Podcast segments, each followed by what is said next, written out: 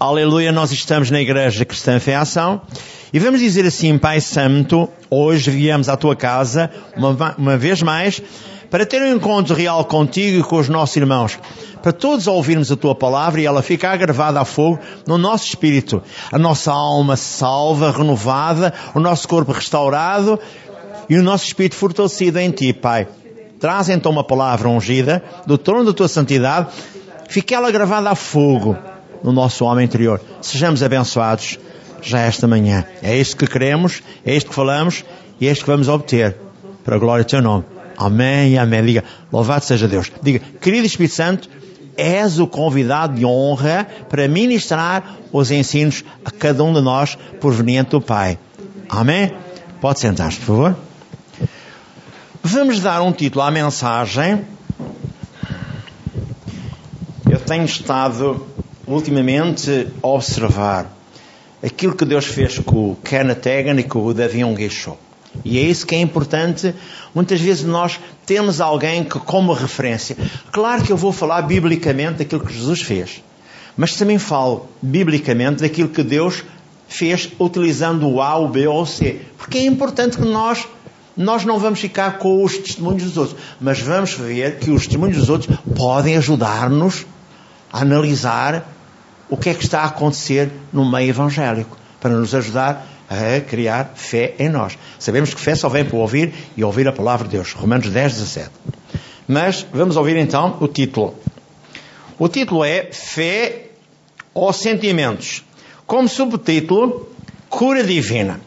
O que eu vou pedir que cada um de nós entenda é o seguinte: é a sua fé que determina o resultado, se vai ficar abençoado ou se vai ficar à espera na sala do tempo. Você é que vai determinar. Em em Mateus 9, 29 a 30, diz que dois cegos se aproximaram de Jesus. Eu vou ler Mateus 9, 29 e 30. E o que é que diz aqui? Mateus, capítulo 9. Estou a procurar. Versículos 29 e 30. Que diz: tocou então os seus olhos, dizendo: seja feito segundo a vossa fé. E os olhos se lhes abriram, e Jesus começou a dizer: olhai que ninguém o saiba. Ou abençoe-os, dizendo: olhai que ninguém o saiba. É a nossa fé que vai. Deus não põe nada em agenda, mas é a nossa fé que vai desbloquear a bênção que Deus tem para nós. Quando foi Jairo ter com Jesus em Marcos capítulo 5, versículos 24 em diante, os próprios familiares ou os próprios amigos de Jairo disseram: não incomodes mais o mestre, porque a tua filha já faleceu. E o Senhor Jesus voltou-se para Jairo e disse-lhe: não temas, crê somente e a tua filha viverá. É um problema de acreditar ou de credibilidade na palavra que você tem que ter. Se você quiser ser abençoado, é. Se não quiser ser abençoado, não é. Você é que vai ter que decidir o que é que quer. Depois eu tenho aqui uma outra parte, que é o interruptor da fé tem que estar sempre ligado. A mulher cega, numa das experiências que o pastor David Kenneth Hagin teve, uma das mulheres cegas estava numa reunião de culto e, na verdade, ela estava cega há 3 anos. E quando foi à frente para ser abençoada, ela foi à frente, o pastor impôs as mãos, ela caiu debaixo da unção de Deus, numa reunião especial de cura divina, ela caiu debaixo da unção de Deus e, quando se levantou, não foi preciso dizer que ela já via. Ela só agradecia a Deus porque estava liberta, porque estava liberta, porque estava liberta e já conseguia ver. Não lhe foi questionado nada, ela não mais subestimou aquela presença divina que entrou nela, que há 3 anos ela não via, só via vultos. E agora ouça, será que Deus é o mesmo Deus de ontem, de hoje e de eternamente? É. Diz lá em Hebreus, Algures, capítulo 13, alguns, versículo 8, alguns, quer dizer, que Deus tem sempre muito para si. Se você pretender ser abençoado, só que tem que confiar na palavra de Deus. Ainda tenho uma outra parte para o ajudar. O poder da cura, na verdade, é ministrado, e o que você tem que fazer até estar completamente restaurado, reabilitado, tanto completa a bênção, é o poder da cura foi ministrado a mim e está operando em mim até o dia de hoje. Ainda sem você ver resultados globais, não, você não pode parar de dizer obrigado Deus e Pai, porque o poder de cura foi libertado sobre mim e eu sei que estou a ser completamente restaurado e eu já me vejo completamente curado. Se você disser isso, tudo vai acontecer. Eu vou só, no final da mensagem, falar sobre um homem que andou 38 anos paralítico. A parte de baixo das pernas não se mexia. Andava de cadeira de rodas. Só tinha força nos braços. E eu fui também a uma destas reuniões deste homem de Deus. E este homem de Deus disse-lhe a ele claramente os testemunhos que tinha acontecido naquelas reuniões anteriores. E ele aceitou. Ele recebeu uma unção especial. Ele disse, por muito que o pastor queira dizer o que quer que seja, eu senti descer sobre mim essa grande vertente do calor divino que desceu sobre mim. Eu posso não poder andar ainda, mas eu sei que o poder entrou em mim e ele vai fazer a obra na minha vida. É isso que você vai ter que entender. Às vezes Deus deixa um tempo, chamo-lhe eu a convalescência espiritual, para você poder entender. Há órgãos que ficaram paralisados muito tempo. E Deus vai ter que recuperar tudo isso que você, infelizmente, foi penalizado por causas que eu aqui não sei. E que Deus sabe. Mas Deus vai operar. No final vamos orar por libertação. Agora sim eu vou entrar na palavra. E vou-vos dizer o seguinte. A palavra de Deus afirma em Hebreus 3.8. Jesus é o mesmo. Ontem, hoje, eternamente.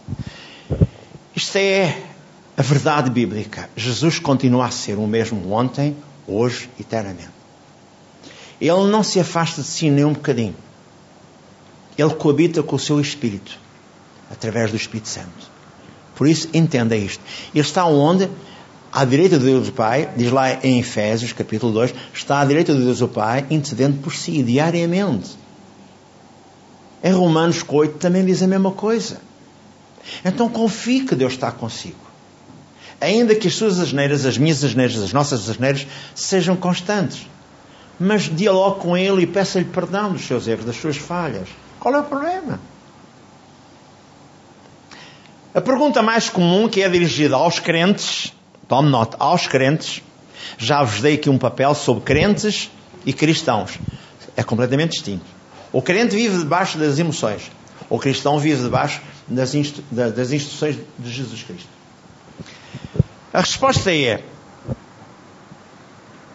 Porque desconhecem os seus direitos. Aliás, porque é que sofrem...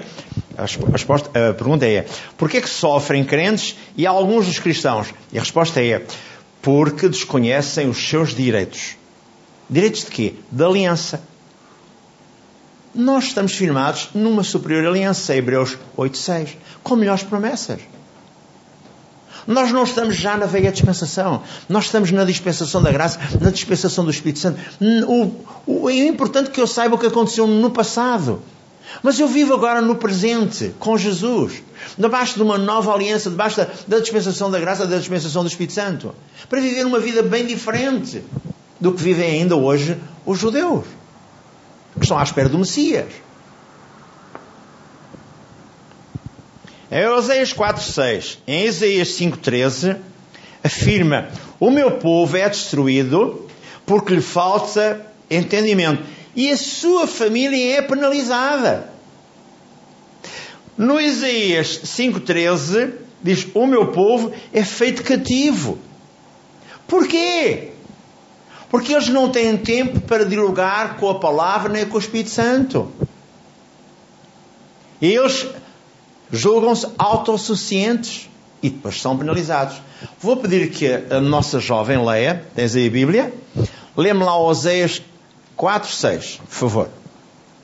Oséias 4.6, parece-me que fica na Bíblia, no Velho Testamento, vê lá. Oséias 4.6, o que é que diz? O meu povo foi destruído porque lhe faltou o conhecimento. Porque tu rejeitaste o conhecimento, também eu te rejeitarei, para que não sejas sacerdote diante de mim. Visto que te esqueceste da lei do teu Deus, também eu me esquecerei dos teus filhos. Isto foi no Velho Testamento, mas nós hoje somos todos sacerdotes. Lê lá em Apocalipse 1, 5, mais propriamente o 6. Nós somos sacerdotes de Deus Altíssimo. O sacerdote é aquele que anuncia o reino dos céus. É aquele que anuncia as verdades bíblicas. Veja lá o que é que ela vai ler em Apocalipse 1.6. E nos fez reis e sacerdotes para Deus e seu Pai, e a Ele glória e poder para todo o sempre. Amém. Então, nós fomos feitos reis e sacerdotes. O rei dá ordens e o sacerdote ministra. Nós somos o conjunto dos dois. Mas no Oséias 4.6... em Isaías 5.13 diz, se nós não fizermos as coisas que Deus determina por quer da lei, mas Jesus não veio para anular a lei, mas veio para cumprir. E como nós não éramos capazes de cumprir a lei, Jesus veio cumpri-la por nós. Por isso diz lá, algures, em Gálatas 3.13 e 14, que a maldição da lei foi cravada na cruz do Calvário para que nós tivéssemos acesso à bênção material, à bênção física e à bênção espiritual. Veja ainda mais o que eu lhe vou dizer. O que é que o diabo veio fazer em Atos 10:38? Veio oprimir as pessoas, veio magoar as pessoas, veio subjugá-las com doenças, com problemas financeiros, com lares desavindos, com desobediência, com tudo mais que ele sabe fazer. Mas Jesus se manifestou para libertar os cativos de Satanás, em Atos 10:38. Depois também tenho aqui, em 1 João 3:8, Jesus Cristo foi manifesto para destruir as obras do diabo. Lê lá 1 João, capítulo 3, versículo 8. 1 João 3:8, o que é que diz? Quem comete pecado é do diabo, porque o diabo peca desde o princípio. Para isto o Filho de Deus se manifestou, para destruir as obras do diabo. Obrigado. Então Jesus veio para anular aquilo que o diabo fez contra nós. Se alguém nos ama a sério, é Deus. E quando vocês dizem, eu não tenho pecado, lê lá 1 João, capítulo 1, versículos 8 e 9. E que aqui é que está a verdade bíblica. Nós estamos todos convencidos. É verdade que Jesus levou a maldição que parava sobre nós na cruz do Calvário. É verdade que nós temos livre-arbítrio. É verdade que nós éramos zamejeiro velho. Fomos enxertados em oliveira. Mas há coisas que nos rodeiam que impedem que nós sejamos, portanto, verdadeiros defensores da palavra de Deus. 1 João 1, 8 e 9. Se dissermos que não temos pecado nenhum, enganamos a nós mesmos e a verdade não está em nós. Se confessarmos os nossos pecados, Ele é fiel e justo para nos perdoar os pecados e purificar toda a injustiça. Então, veja, isso é o contexto que pode sentar. O Isaías 43:25 diz claramente, sou eu que perdoo as tuas transgressões e dos teus pecados não me lembro mais. Mas tu tens que ir à presença dEle dizer, Senhor, eu errei. Manifestamente eu tomei um caminho errado. Perdoa-me. E julga que o Pai não ouve isso? E então ele se diz, anda lá meu filho, anda cá aqui ao meu escritório e diz-me lá uma coisa, o que é que queres que eu faça contigo? Olha pai, eu quero um relatório agradável para mim. Olha pai, há um contexto bíblico que diz assim, assim, assim, há outro contexto bíblico que diz assim, pá, fala com ele, dialoga com ele. Apresenta as tuas razões para que eu possa, ou seja, memoriza-me para que eu te possa justificar. Diz-me o que é que está a oprimir. Serei contigo, abençoar-te-ei. É este Deus que eu tenho, que você tem. É o nosso Deus. Pronto e disposto a abençoar. Agora ouça o maior problema que a nossa irmã vai ler. Em Hebreus 4:6, por favor. O que é que ela vai ler? Eu escrevi para mim. Surge o problema ainda maior. Em Hebreus 4:6. Porque também A nós foram pregadas as boas novas como a eles, mas a palavra da pregação nada lhes aproveitou, portanto não estava misturada com fé naqueles que a ouviram. É importante que você venha com uma atitude certa. Nossa irmã vai ler o que diz, portanto, a leitura da sua Bíblia. Hebreus 4:2. 4:2. Porque também a nós foram pregadas as boas novas, como a eles, mas a palavra da pregação nada lhes aproveitou, porquanto não estava misturada com a fé naqueles que a ouviram. Obrigado. Então o problema maior é o seguinte: há uma igreja cheia de famílias, está tudo a ouvir a mensagem, e o diabo vai sussurrando a um e a outro e a outro e a outro e a outro, para que eles não entendam nem compreendam. É o que diz lá em 2 Coríntios 4:3-4. Eu cego o entendimento dos crentes e dos crentes para que não lhes respondesse o Evangelho de Cristo. Por isso está a ver. É muito importante que nós possamos constantemente estarmos a fazer as reciclagens, como fazem os professores, como fazem todos aqueles que têm cargos à frente de si, para abençoar os outros, para ajudar os outros, para resolver os assuntos. É importante que nós façamos constantemente esta reciclagem. Agora ouça. A grande barreira à cura divina. Desconhecem que estão presos e cativos. E só Jesus pode libertá-los. Precisam de construir as suas vidas na rocha, praticando a palavra de Deus. Mateus 7:24-27. Eu não vou ler. Mas é importante que saibam que em Mateus 7, talvez é bom que seja lido para que lá fora possam também ouvir. A irmã pode abrir a sua Bíblia em Mateus 7:24-27. E o que é que ela nos vai ler? Que o homem prudente constrói a sua vida na rocha que é Jesus. Mateus 7:24-27. Mas o imprudente, aquele que não está assegurado de que é um filho de Deus a sério, esse constrói a sua vida na areia. 24. Pode agarrar no microfone e pode ler. Todo aquele, pois, que ouve estas minhas palavras e as põe em prática, será comparado a um homem prudente, que edificou a casa sobre a rocha. E desceu a chuva, correram as torrentes, sopraram os ventos e bateram com ímpeto contra aquela casa. Contudo, não caiu, porque estava fundada sobre a rocha. Obrigado. Isto é o... Leu até o 27? Não. Então, mas era até o 27. Que é a porta mais à frente, duas portas mais à frente. Mas todo aquele que ouve as minhas palavras e não as põe em prática, será comparado a um homem insensato, que edificou a sua casa sobre a areia. E desceu a chuva, correram as torrentes, sopraram os ventos e bateram com ímpeto contra aquela casa. E ela caiu, e a grande foi a sua queda. Amém. Eu posso resumir este contexto bíblico com a edificação. Nós temos que ser edificados na palavra de Deus. A Bíblia diz que fé só vem por ouvir a palavra de Deus. Romanos 10:17. Então eu estou-me a edificar, eu estou a colocar a minha casa com o estatuto de caboclos fortes, resistentes, para que quando vierem as tempestades eu não ser abalado. Ou seja, a minha vida é construída na rocha que é Jesus. Mas terão de deixar de ser apenas ouvintes. Tiago 1:22. Têm de agir. E quando Deus lhes revela a palavra pela leitura, e o Senhor Santo Espírito os avisa, utilizando o pastor, faz lembrar o Naaman, o sírio, que veio da Síria para se libertar da lepra, e se não fossem os seus súbitos, disseram: "Epá, tu saíste lá dos confins da terra para vir aqui para ser liberto da tua lepra, porque é que não há de ser abençoado?" Beatriz, lê-me lá por favor este contexto bíblico que vem descrito em 2 Reis 5:9-14. Eles tiveram que insistir com o líder do exército para ele ser liberto. Depois há a história de Geazi, que queria ficar com as roupas, e depois Geazi ficou leproso. Bem, há um monte de coisas que acontecem no caminho, sabe? Nem todos estão no plano que Deus quer que estejam. E este é o problema da igreja. Já encontraste 2 Crónicas, capítulo 5:9-14. Lê lá, por favor.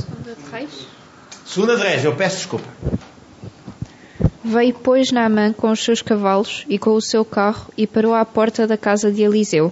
Então Eliseu lhe mandou um mensageiro dizendo: Vai e lava-te 7 vezes no Jordão, e a tua carne te tornará e ficarás purificado. Agora o problema maior é o seguinte: mas eu sou uma pessoa importante. Quem é este que nem vem, não vem à porta para me receber? Quem é este que nem vem até mim para eu poder ser abençoado? Continua.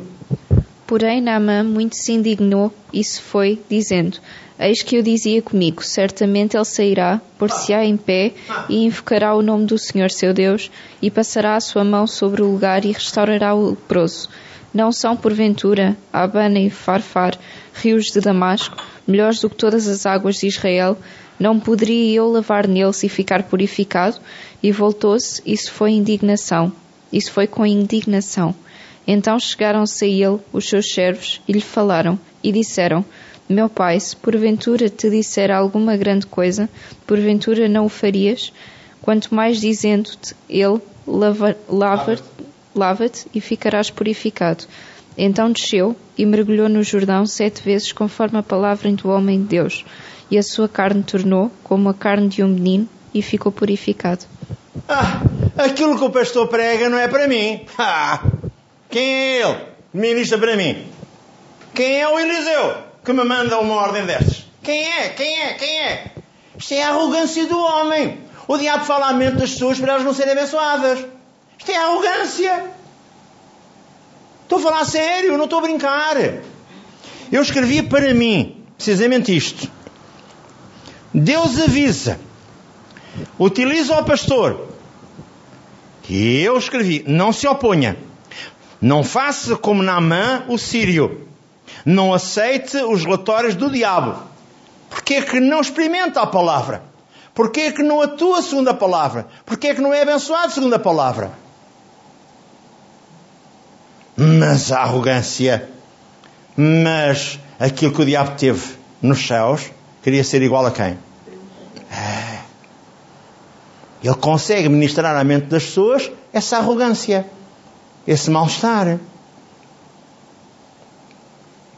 Agora ouço um outro ponto que eu tenho para si: a oposição mental vinda do inimigo. Marcos 4,15. O inimigo, após a pregação, vem destabilizá-lo, vem roubar a semente da palavra do seu coração para que não crie raízes. Eu vou pedir aqui ao jovem que leia em Marcos 4,15. Podes ir um bocadinho por aí afora, até eu mandar parar. Marcos 4,15. Pois são só bem o que está escrito. E os que estão junto do caminho são aqueles em quem a palavra é semeada. Mas tendo a eles ouvido, vem logo Satanás e tira a palavra que neles foi semeada. Do mesmo modo, aqueles que foram semeados nos lugares pedregosos são os que, ouvindo a palavra, imediatamente com alegria a receberam, mas não têm raiz em si mesmos. Antes são de pouca duração. Depois, sobrevindo tribulação ou perseguição, por causa da palavra, logo se escandalizam. Outros ainda são aqueles que foram semeados entre os espinhos. Estes são os que ouvem a palavra, mas os cuidados do mundo, a sedução das riquezas e a cobiça de outras coisas, entrando, sufocam a palavra e ela fica infrutífera. Aqueles outros que foram semeados em boa terra são os que ouvem a palavra e a receberam e dão fruto a 30, a 60 e a 100 por um. A palavra, quando entra num terreno arável, num terreno capacitado para a receber, ela continua a multiplicar-se, a desenvolver-se. É uma bênção. Mas quando há ali umas reticências, há ali uns pequenos problemas que não foram ainda ultrapassados, as pessoas estão convencidas que elas é que sabem. E depois o diabo vem roubar a bênção.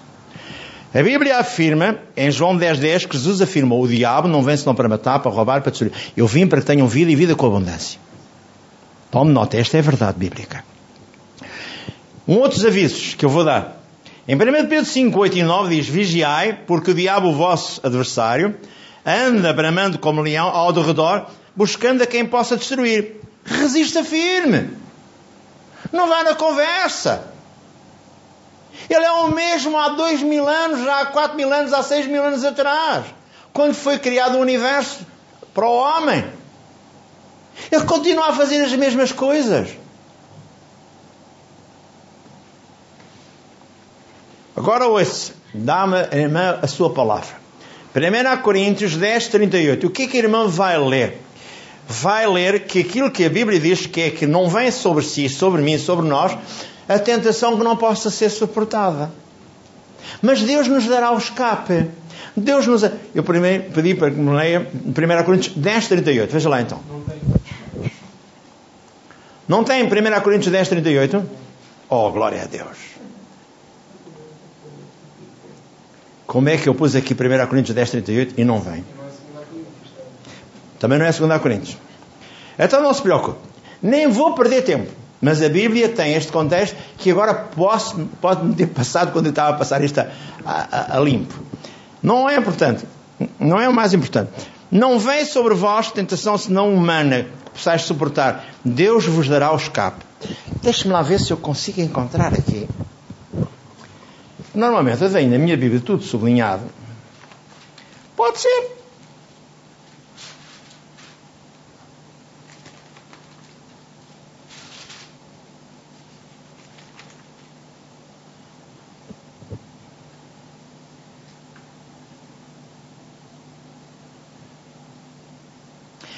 É 1 Coríntios 10:13. Como é que eu disse que era aqui? 38. Ah, o 3 tornou-se em 8. Agora olha lá tu, só favor. Não sobreveio nenhuma tentação senão humana, mas é fiel é Deus, o qual não deixará que sejais tentados acima do que podeis resistir. Antes com a tentação dará também o meio de saída para que possais suportar. Se a enchente for grande mais, há várias portas. Ele dá escape, como diz lá no contexto do Salmo 34:19. O irmão sabe de cor, Salmo 34. Muitas são quê? Muitas são as aflições do justo. Não ouvi, falam lá como deve ser para mim. Muitas são as aflições do justo, mas o Senhor as livra todas. Tem certeza? Por certeza. Estamos os dois de acordo. Diz lá em contexto de Salmo 34:19, muitas são as aflições do justo, mas o Senhor o livra todas.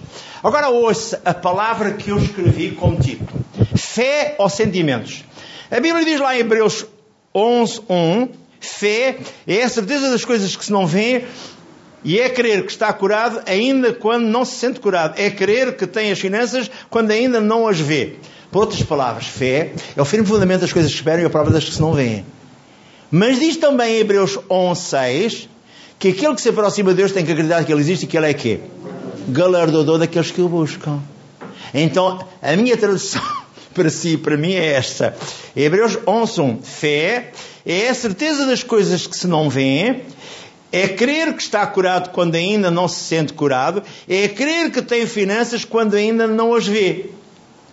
E eu faço um aviso solene para si, para mim, para toda a igreja. O exemplo negativo de Tomé. João 20:24-29. Ele dizia: se eu não ouvir o sinal dos seus cravos, se eu não meter o meu dedo num lado, se eu isto, se eu aquilo, se eu aquele outro, não crerei. Passado 8 dias, Jesus apresentou-se onde eles estavam todos, menos um, o Judas, que já tinha sido levado para fora da presença deles. E ele disse: anda cá, Tomé, põe aqui o teu dedo do meu lado, anda cá, Tomé, vê os sinais dos meus cravos, anda cá, Tomé. E ele disse: Senhor meu e Deus meu. E eu digo: bem-aventurados os crentes da Igreja Cristã Fé em Ação em Carnachite, que não viram, mas creem. Julga que é fácil para Deus ver esta gente a duvidar, a maltratar a sua palavra? Quando eu leio o Deuteronômio 28, a certa altura diz-me, leia-me lá só os 2 primeiros versículos do Deuteronômio 28, a certa altura diz-me claramente: isto só acontece na tua vida se tu não subestimas a minha palavra. Então tu julgas que eu sou o quê? Sou um pai esquecido, sou um pai... Não, eu só sou abençoador se tu pedires que eu te abençoo. O que é que diz aí em Deuteronômio 28:1-2? E será que se ouvires a voz do Senhor teu Deus, tendo cuidado de guardar todos os teus mandamentos que Ele hoje te ordena, o Senhor teu Deus te exaltará sobre todas as nações da terra, e todas estas bênçãos virão sobre ti e te alcançarão quando ouvires a voz do Senhor teu Deus. Está a ver, minha querida irmã? O que está aqui descrito é que Deus não é moeda de troca. Deus quer as coisas corretamente organizadas. A gente chega ali e lê o Deuteronômio 28. Já está feito. Não, ele diz: se acontecer alguma coisa de bem para ti, é porque tu tens que estar de acordo com a minha palavra. Tens que fazer aquilo que eu digo para tu fazeres. Não é só dizer está bem. A gente costuma dizer: O contexto de Deuteronômio 28, 7. Leia lá o Deuteronômio 28, 7. Por favor. Deuteronômio 28, 7. O que é que diz lá? Mesmo sentada. Pode. O Senhor entregará aos teus inimigos que se levantarem contra ti, feridos diante de ti. Por um caminho sairão contra ti, mas por 7 caminhos fugirão diante de ti. Obrigado. Mas sabe, a gente diz isto a papaguear. Mas antes está a descrever que eu vou ter todas essas graças, todas essas bênçãos. Se quê? Se eu for obediente. É.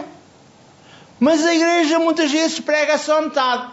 Por isso eu pedi, não sei se foi a irmã que eu pedi, que lesse o contexto de Hebreus 4.2. Ainda se lembra o que é que leu? Sabes o que é que vem escrito em Hebreus 4.2? A mesma palavra foi pregada a todos. Mas uns misturaram com fé e outros não a misturaram com fé. É um problema. É fé. E é colocada a pergunta: fé ou sentimentos? Um mais para a frente. Estou-me a deliciar, sabe? Eu estou a comer aqui a minha canja antes de ir comer o segundo prato. É uma canja para mim.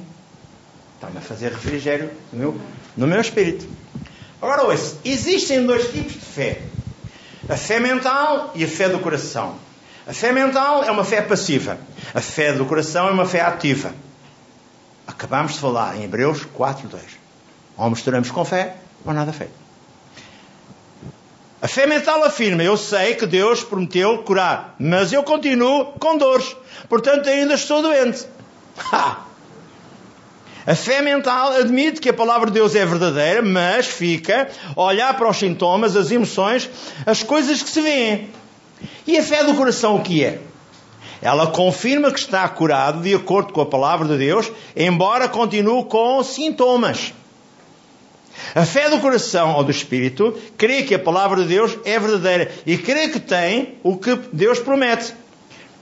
Então ela vai ignorar as circunstâncias adversas. Ela vai falar a existência o que a Bíblia diz. Pelas pisaduras de Jesus já foi curado.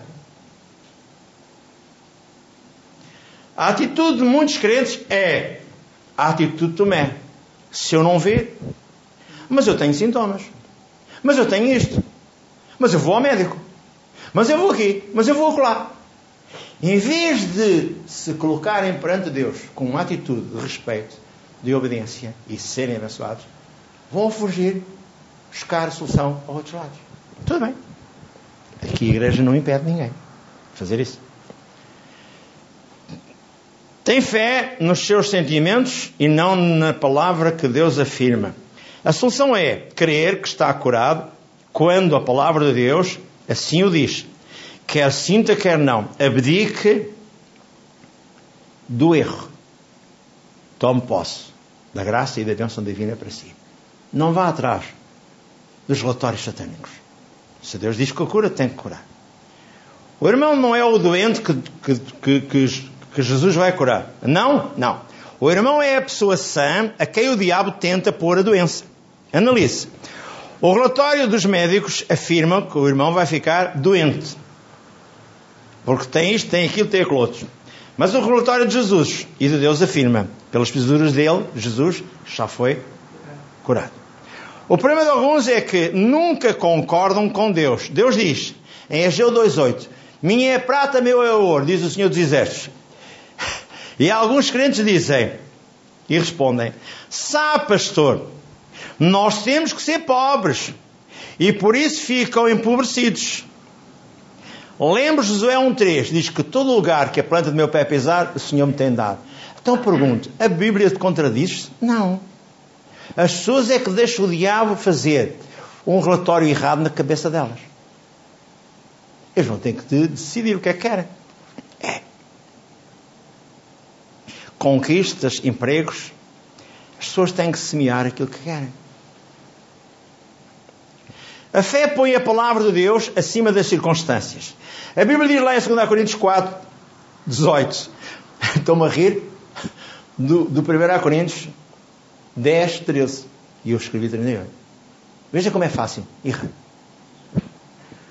Mas como eu tenho aqui uma enciclopédia, que é a Bíblia de Deus, é rápido, eu chego ali, pumba, pumba. Sabes porquê? Porque ela tem um contacto diário comigo. E os meus dedos vão diretamente lá aos assuntos que eu quero que sejam estabelecidos na minha vida. E eu sou abençoado. E depois tem uma coisa que é engraçada. Eu sublinho tudo aquilo que me chama a atenção. E quando eu faço uma pregação, eu vou sublinhar os textos bíblicos de onde eu fui buscar. Então é fácil lá ir encontrar. Como foi fácil? Vocês viram que foi fácil.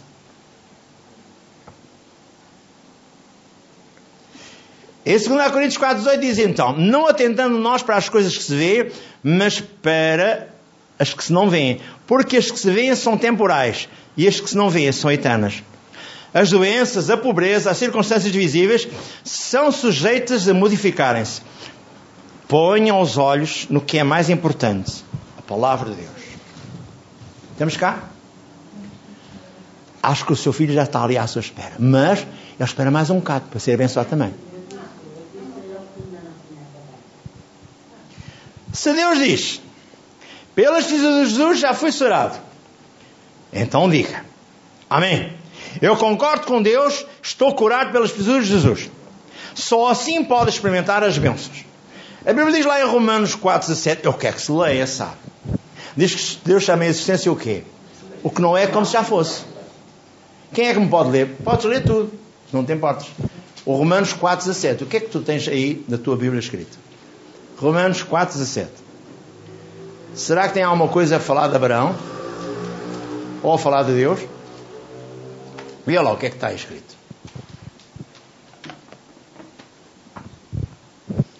Como está escrito: por pai de muitas nações te constituí, perante aquele no qual creu, a saber Deus, o qual vivificou os mortos e chama as coisas que não são como se já fossem. Então, antes que elas aconteçam, nós vamos acreditar que elas já existem. Lá em cima nos céus, diz lá em Efésios 1, 13 e 4, que há um celeiro eterno de Deus, há um lugar, um armazém de Deus, onde as coisas já existem. Eu vou com o braço da minha fé, com o músculo da minha fé, buscar tudo o que por dentro é meu. Lembro Marcos 11:23, confissão traz expressão.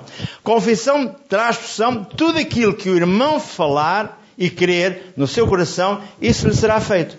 Se o irmão estiver doente, mas acredita que Jesus está consigo e a sua palavra está em si, a Bíblia diz em Isaías 53:4-5, então confesse o que a Bíblia diz: pelas feridas de Jesus você foi sarado, levando ele lá no seu corpo. 1 Pedro 2,24. Levando ele lá no seu corpo, no madeiro, os seus pecados, para que morto para o pecado ia para a justiça, e pelas suas feriduras foi sarado. E é no contexto bíblico, como o Salmo 103,3, como o Salmo 117,20, Deus não quer que você seja destruído. Deus está à espera que você fale em existência o que quer. A Bíblia diz que a minha fé é falada e é crescida em mim. Vem lá em Romanos 10:8 e Romanos 10:10. Com a boca eu confesso aquilo que eu creio com o meu coração. Se eu quiser. Ele não obriga ninguém. Então afirme: enfermidade, levante-te e sai do meu corpo, no nome de Jesus. A partir do momento, louve a Deus pela sua cura. Digam todos comigo assim: enfermidade. Problema financeiro, levanta-te e sai da minha vida. Sai do meu corpo. Porque eu e Jesus estamos unidos pelo mesmo Espírito, com o Pai. Amém. Estou a falar sério, muito a sério. A partir do momento, louva a Deus pela sua cura, pela sua libertação financeira. Como eu disse há pouco, se for um problema financeiro, faça-o do mesmo modo. E em seguida louva a Deus. Afirme, digam todos comigo: situação embaraçosa, financeira, levanta-te sobre mim, sobre a minha administração, sai da minha vida administrativa, em o nome de Cristo. Não tens lugar mais em mim. No nome de Jesus. Eu vou repetir. Talvez você esteja um pouco distraído. E você agora ouve só. Situação embaraçosa, financeira, levanta-te sobre mim, sai da minha vida administrativa em nome de Jesus Cristo. E a partir de agora, agradeça a Deus e o diabo não terá mais chances na sua vida. Sempre que se lembrar do assunto ou receba algum sintoma contrário, vai repudiá-lo em nome de Jesus Cristo. E agora eu escrevi é encarnado para mim. O diabo é como uma mosca. Está sempre a querer pousar no seu prato, na sua vida. Corra com ele no nome de Jesus Cristo. Eu vou repetir. Eu tenho encarnado, como eu tenho aqui escrito. O diabo é como uma mosca. Está sempre a ver se consegue magoá-lo, maltratá-lo ou penalizá-lo. Mas você é o mais que vencedor. Corra com ele. Diga como Jesus disse: em mim nada há que te pertença, Satanás. Vai de roda. Vai-te embora. Vai para outra casa que não uma de um crente ou de um cristão. Fora daqui, no nome de Jesus. Antes de ministrar, eu tinha dito a vocês que gostava só de vos dar um texto bíblico para vocês. Aliás, um testemunho que eu quero que vocês fiquem cientes do seguinte. Um homem que nunca tinha andado.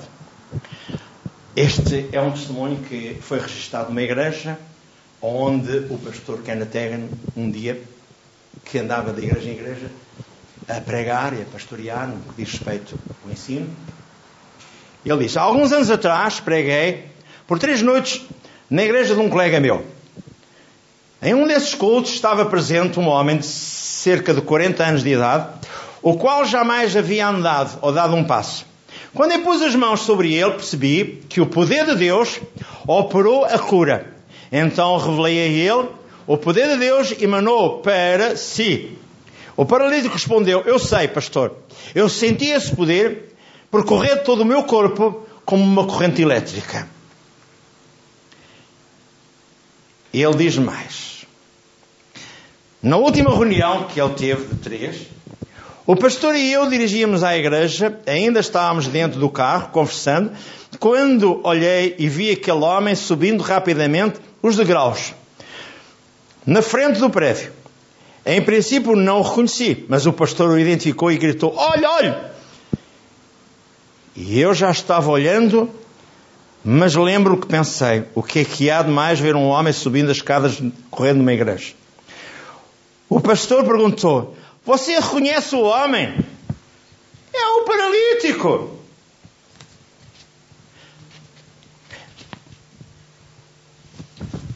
Deixe-me só virar de página. Começámos o culto e depois dos cânticos da introdução, o pastor disse: antes de passar a palavra ao pastor Kenneth Hagin, queremos que o senhor que foi curado de paralisia venha aqui dar o seu testemunho. Então o homem deu o seguinte testemunho à congregação. Domingo à noite, o irmão pastor Hagin impôs as mãos sobre mim.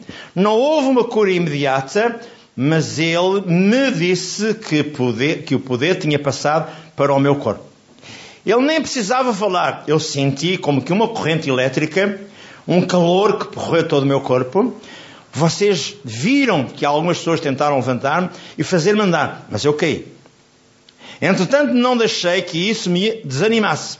Fui então para casa e um dos meus irmãos me tirou da cadeira de rodas, ajudou-me a trocar de roupas e colocou-me na cama.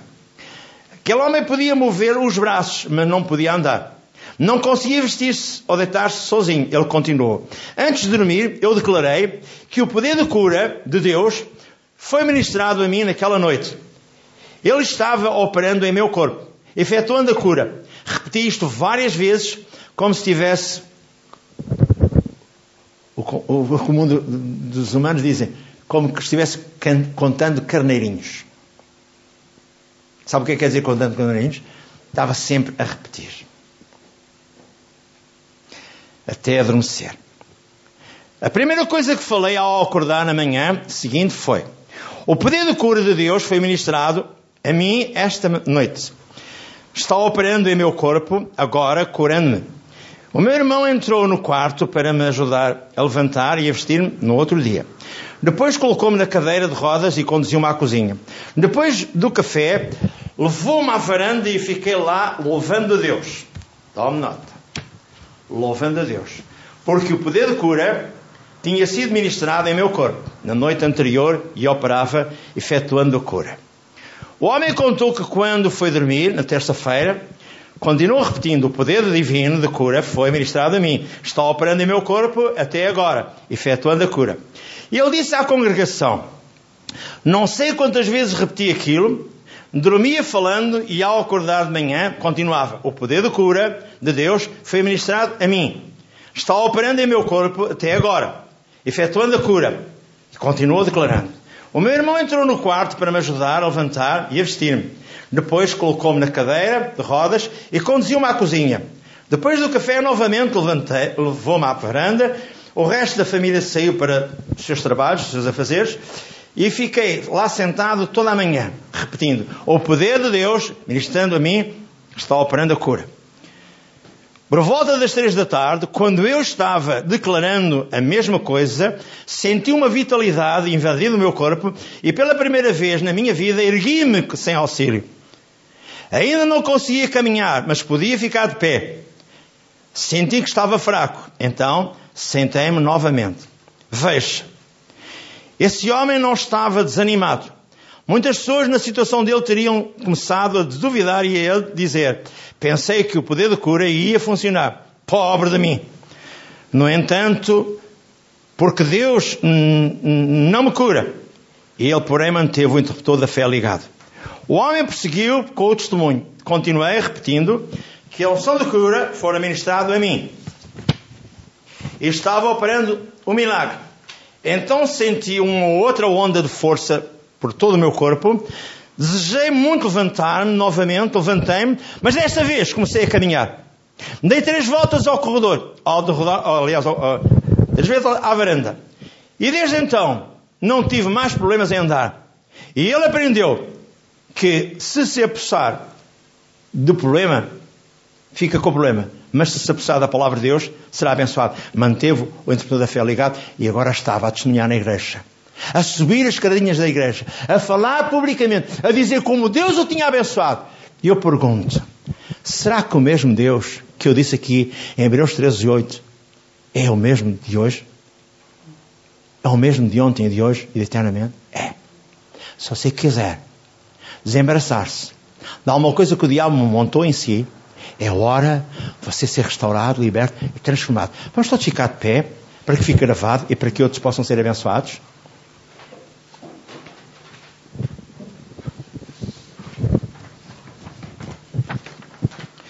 E vai dizer comigo esta manhã. Diga, ó Senhor Deus e Pai, depois de ouvir o testemunho, a palavra que me foi ministrada, o que é que impede que eu seja o porta-voz da bênção para os outros? Eu quero ser um contigo para toda a eternidade. Hoje, Pai, eu agradeço que abriste o caminho da bênção para mim. A saúde, as finanças, os relacionamentos, os contratos, as rendas, as circunstâncias adversas já estão derrubadas. Eu declaro que qualquer situação embaraçosa na minha saúde, nas minhas finanças, hoje vai ter que se levantar para sempre da minha vida para fora. Eu creio e eu recebo agora mesmo a unção de cura, a unção de libertação que sobre mim desce. Agora mesmo eu recebo essa graça. Eu tomo posse dessa graça. Agora mesmo. No nome de Jesus. Eu recebo. Eu recebo. Eu recebo. Obrigado, Senhor, pela palavra que permitiste que fosse ministrada. Para louvor e glória do Teu nome. Amém e amém.